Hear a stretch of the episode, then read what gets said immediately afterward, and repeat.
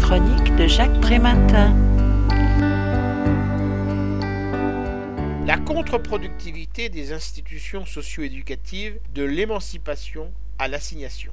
Tel est le titre du livre de Tahar Bouya, qui s'appuyant sur le cheminement d'une association de prévention spécialisée de la région parisienne, jette un regard lucide et inquiet sur le travail des éducateurs de rue, fondé depuis l'origine sur trois principes l'absence de mandat, l'anonymat et la libre adhésion. L'institutionnalisation, toujours refusée et combattue, s'est progressivement imposée à eux sous la pression de tutelle exigeant un fonctionnement lisible et visible. L'autogestion en place depuis la création du service au milieu des années 1950 a été remplacée par une subordination à une ligne hiérarchique.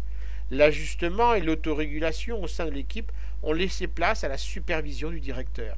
La cooptation des nouveaux salariés basée sur l'expérience acquise a disparu au profil d'un recrutement classique sur titre.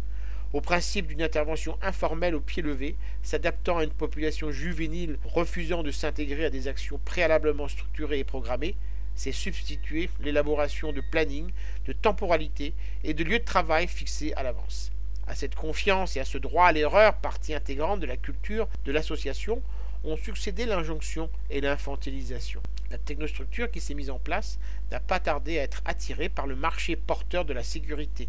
Les professionnels ont été sommés d'entrer dans une synergie avec la police et de se montrer garants de la tranquillité publique en régulant les incivilités. La multiplication des prescriptions et des normes brille le travail quotidien, paralyse l'initiative et réduit l'autonomie sur le terrain. Les valeurs fondatrices de la prévention spécialisée sont menacées au profit du contrôle social. Je rappelle le titre de l'ouvrage, La contre-productivité des institutions socio-éducatives, de l'émancipation à l'assignation. L'auteur en est Bouya.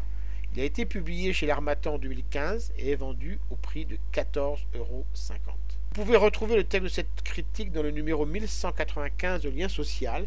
Il est consultable sur le site du journal www.lien-social.com.